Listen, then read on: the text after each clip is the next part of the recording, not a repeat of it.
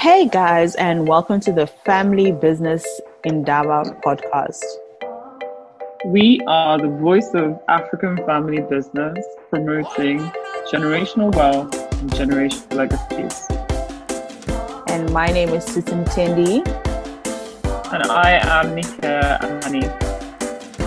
And we're going to be taking you through the journey of African family business. Hi, everyone, and welcome to this fourth session on day two of the African Family Business Research Conference, which is brought to you by African uh, by African Family Firms and Nelson Mandela University Family Business Unit in collaboration.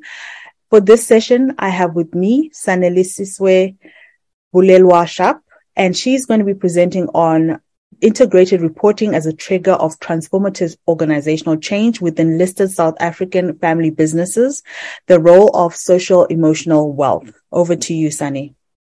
Hello, and thank you all for making the time to join me in this session. As a point of departure, maybe perhaps to add to the introduction, I'm also both a researcher as well as a practitioner of communication. Um, that means that I consult both in South Africa and outside of it on corporate disclosure frameworks that are prevalently claimed to facilitate sustainability. So in my research, both in this project that I'm discussing today and outside of it, I'm always interested in how um, power shows up in communication, um, how it's inscribed, how it's described, and how sometimes it's even disrupted. Um, but the claim of inquiry that I'm interrogating in my PhD really comes from a 2017 article um, uh, that, that gave me the, the, impulse to, to do a PhD. I read an article by a very famous um, PhD scholars, Eccles and Spiesenhofer, um, who very famously published that integrated reporting was able to reimagine capitalism. Now, as a student of communication, this was an interesting claim more interesting about this claim is that in this article and in articles before it, Robert Eccles um, has been famously um, stating that integrated reporting can trigger transformative organizational change. And the context that he insistently locates this claim in is South Africa. As a South African scholar, this intrigued me. Now, integrated reporting emerged after the various corporate scandals that came to light in the early 2000s. And there was a public outcry that followed about how exactly um, organizations are left to be these irresponsible organs in society. And so the King Code of Corporate Governance wanted to ensure that the focus um, and the content of corporate reports would change considerably because up until then, corporate reports were really financial narratives that were focused and orientated to um, shareholders as the primary audience. So to align the uh, the bubbling demands of a fed up society, the King Code of Corporate Governance, which is the rule book in South Africa that outlines the accepted principles of practice um, in the country. And it's written by the Institute of Directors and relevant for both private and public organization um, it wanted to, in its second and third volume, to introduce the idea um, of of broadening the scope um, of of corporate reports. It wanted to in uh, marry both financial and non-financial narratives so that um, a corporate re- report would then include both um, perspectives of all key stakeholders. An integrated report, then, what that means is a comprehensive, it becomes a comprehensive narrative where a company engages its stakeholder to inquire and respond to the key concerns um, about how the resources that the stakeholder represents are um, used um, in order to make a product or service that the organization makes. And in corporate disclosure language, this product or service is called value. Um, integrated reporting argues that through a process of the organization going out to these key stakeholders and inquiring what their concerns are, coming in and responding to those concerns and accounting for those concerns in this one report that gives financial and non-financial perspectives, then the organization will begin to generate insights that make the managers of the organization make better decisions and as a result become a responsible organization. This process then is what Eccles and a lot of other proponents of integrated reporting are claiming to be uh, um, the reason why integrated reporting can indeed transform the organization. This process of inquiry, then responding, then accounting is referred to in integrated reporting as integrated thinking. And it's this integrated thinking that as a key takeaway becomes then the trigger of transformative organizational change. But of course, as I said, what intrigued me about this claim is not the claim as such, but rather the context in which the claim is being made. In a context like South Africa, which only um, had the event of democracy in, in 1994. In, um, transformation has been a journey um, that has political, social, and economic implications and has been riddled with um, interventions that often fall short of their claim. Um, in a country that has his, uh, historically been structured along structural discrimination, systemic um, uh, um, oppression, and exclusion and exclusion exploitation along configured lines of race and gender and ethnicity, particularly in the organization. It means that when transformative organizational change is being claimed in this context, it has to mean a little bit more than just an alteration. The um, implication for transformative organizational change in this context means that change has to be fundamental. It has to pierce right to the core of organi- an, an intervention rather has to be able to pierce right to the core of an organization and change it structurally um, in, in, in terms of discipline and operation, but also interpersonally. So there are different domains in which that change would have to impact in order for it in this context that is South Africa still seeking to be post-colonial, still seeking to be post-apartheid, um, where change can be accepted as transformation. A further curiosity of mine is that something that Eccles and other proponents of um, integrated reporting don't consider when they make this claim is that a majority of these companies that are mandated with integrated reporting in South Africa since 1994 are listed organization and a majority of listed organizations, what we know from family business literature are family businesses. And family business literature tells us that in family businesses, there is a key component that is the family that usually directs the strategic direction, the culture, how the business operates, based on not only the business's objectives, but also the family's objectives. What this means is that the family tends to also have its own set of goals that it prioritizes equally with the business's goals. Because they are the founding family, they usually also set the precedence for the culture of the organization. They set the precedence for how the organization will make its decisions, the behavioral attributes of the organization in its operating context which stakeholders the organization prioritizes and which stakeholders the organization overlooks. These are aspects family business literature tells us that are very important for the family businesses that often make that change transformational or not is complicated in a family um, business rather than eased because of this component. So when um, integrated reporting as an intervention that is supposed to trigger transformative organizational change is claimed, it is done so not with um, considering who these businesses are. So in summary, my dissertation is concerned about this gap.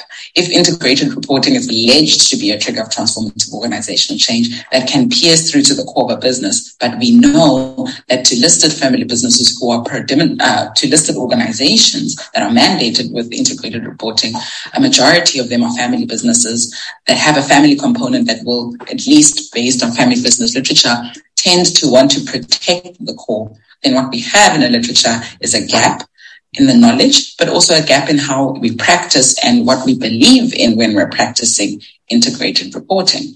So as a problem statement from my dissertation, I'm saying there is no evidence that proves that integrated reporting can, in fact, trigger transformative organizational change um, within a post-colonial, post-apartheid South Africa that still faces a lot of social, political, and emerging institutional demands about it fundamentally changing. And the reason that we have no evidence for this is that there has been, such as we've seen an example of Eccles and Speiserhofer and other proponents of integrated reporting, there's been a total neglect of who these family, who these listed businesses are and where the power resides within these family businesses. There is a family component that is completely neglected and completely overlooked. And because there's a family component that is neglected and overlooked in literature, it means that the theory that family business can offer us is also neglected. Family business literature often tells us that they are behavioral attributes um, that uh, um, behavioral attributes that can give us a better insight in terms of how and why uh, um, the family component would, for instance, either facilitate change or prevent change based on what they are protecting or what they are committed to. But because we don't look at this family component, we don't understand how and why and in which moments they would act or not act or what would cause them to facilitate change, facilitate change or prevent change. Another um, thing that I'm interested in in my problem statement that I've seen in the literature is that it's very similar to Eccles and Speiserhofer. Um, there is a total neglect of the context in which this claim is being made integrated reporting being claimed to be transform, transformative in a context that is seeking to be post-colonial and post-apartheid. And yet in these same publications, there is no speaking towards the social context, the political context, the institutional context that must definitely influence how the family component reacts and also then how change is um, applied or engaged with, whether it's demanded or actually practiced. And so all of these things together come then and influence the, the central question of, of my dissertation, which is how, if at all, the pursuit and preservation of social emotional wealth, which are these family component objectives, um, influences integrated reporting's alleged trigger of transformative organizational change in a country that we must remember is still seeking to be post-colonial and post-apartheid. Um, to address these questions, I break up my study into primary and, and, and, and secondary objectives where I go out and um, explore this empirically with interviews with key family members of listed family businesses. Um, my my aim is to explore whether social emotional wealth, wealth, which are these objectives that are family um, specific, um, whether that in fact um, influences uh, integrated reporting and its application in a family business, and if it does, what is the nature of this influence and the extent of it? Um, my hope is that by by understanding these two um, questions together, we can either prove or disprove this claim that integrated reporting can trigger transformative organizational change. But to get um, to to this proving or disproving, I broke up my study into um, bite-sized chunks where I try and give a better understanding of what exactly transformative organizational change can be accepted as in a context like South Africa, what it is, what is integrated reporting, why is it so relevant in the South African context, um, what is socio-emotional wealth in a family business, what is socio-emotional wealth in a family business in South Africa. And so with all of these questions together, I've um, written my theoretical chapters.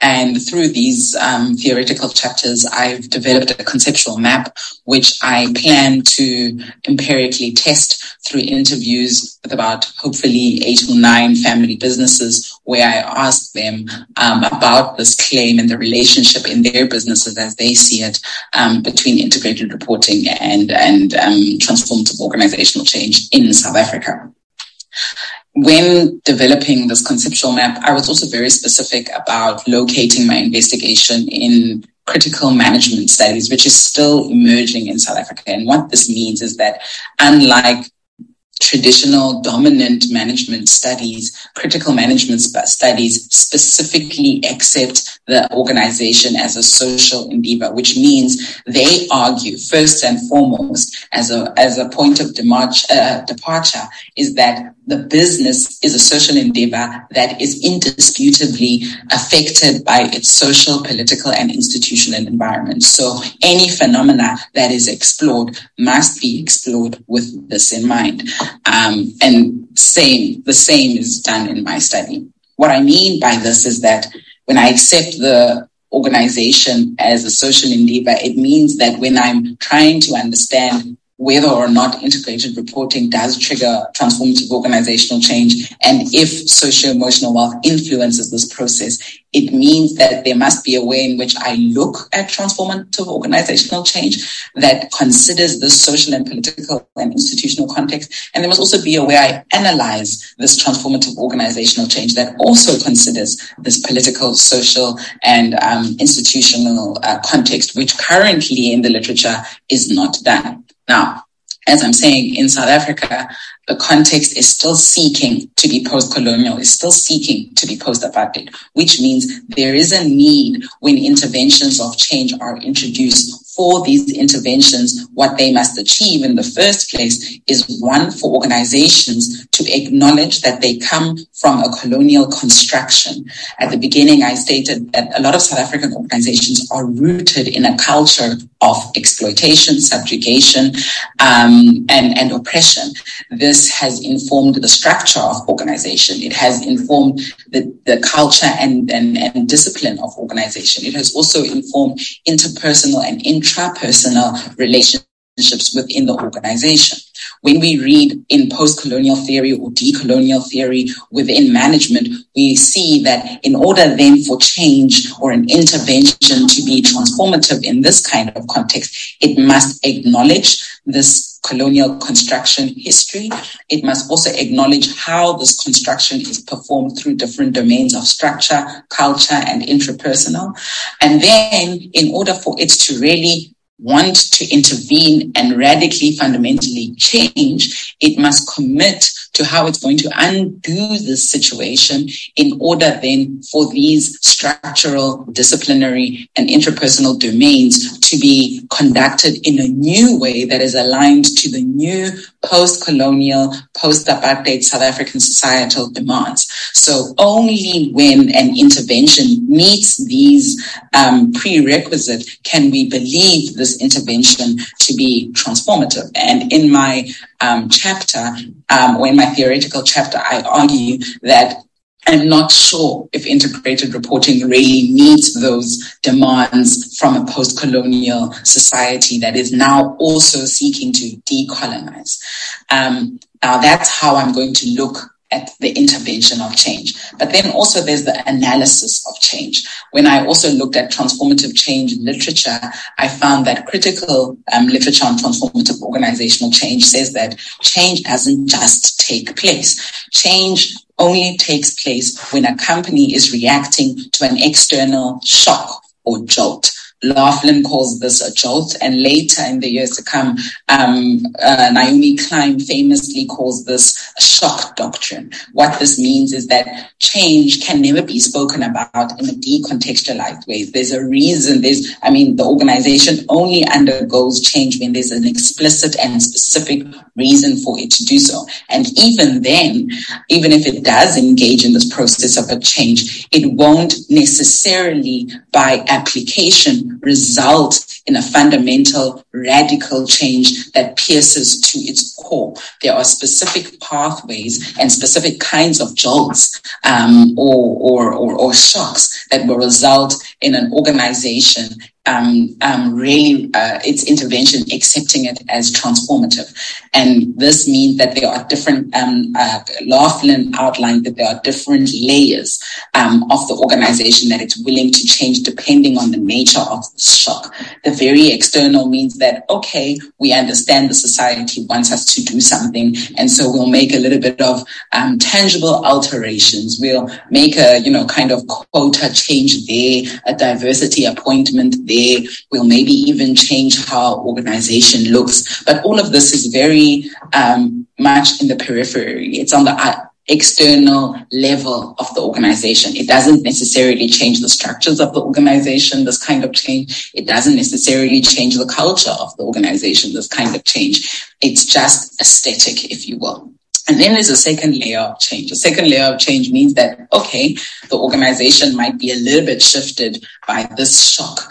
Um, this means that depending on what this shock that comes in from the society, here in the case being integrated reporting, the organization might take in the demands that come from integrated reporting and go one step further and change indeed the structures of its organization, change the way that it looks, it talks.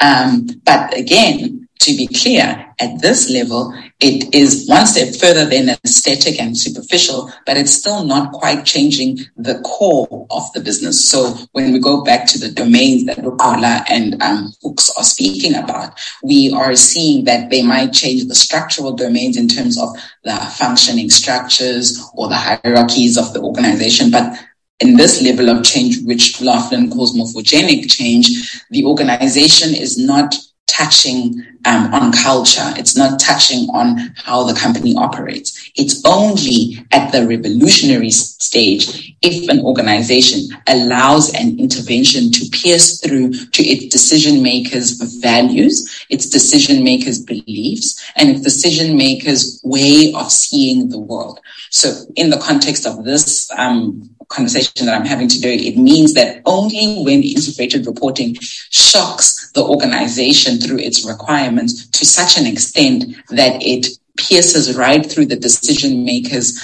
um, and changes their their decision making, like integrated um, integrated thinking claims. Only at this stage is then change transformative. Anything before that is only simply change, but not necessarily transformative change.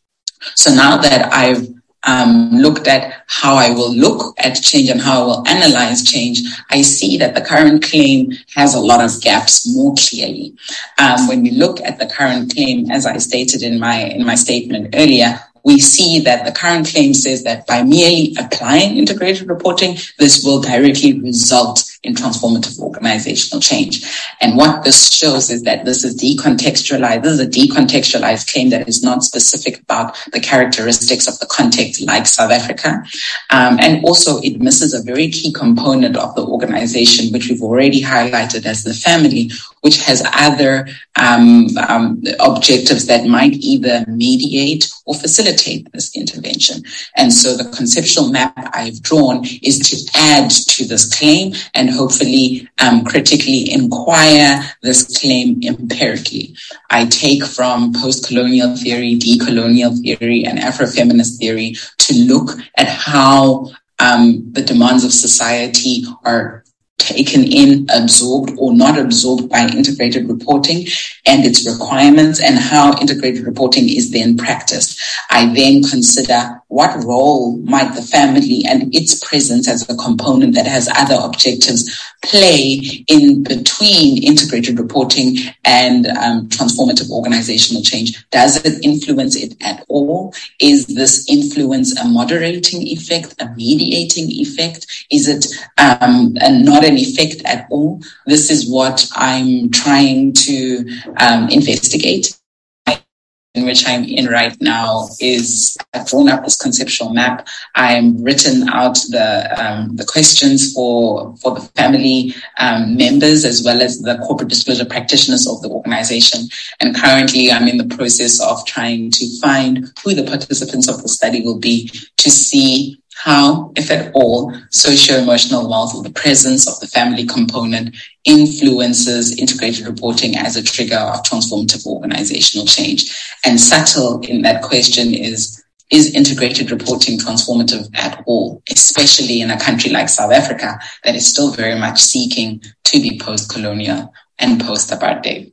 There are a couple of imagined contributions Sorry, I think I want to stop here because I see there's lots of questions. Um, but I, and I also see the time. So maybe if you'll allow me, um, I'd rather, since this is the last slide, use that for, um, a possible discussion. Yes, sure. So would you like me to go through some of the questions? Um, I would, I probably would, let me allow you to choose the question you would like to answer. Um, based on the fact that we have, I will give you at least three minutes so that we can switch over to the next session. They'll give us very little yeah. time to switch over to the next session. So you, I, am sure you've looked at uh, the questions. Is there one in particular you would like to answer? I haven't actually looked at them, but let me see. Okay. Uh, uh, da, da, da, does any of this report and social is specific on FBs? Okay, I don't really. And I think you can skip the question on generalizability because um, this is a qualitative study, and your your main aim is not in the first place to generalize.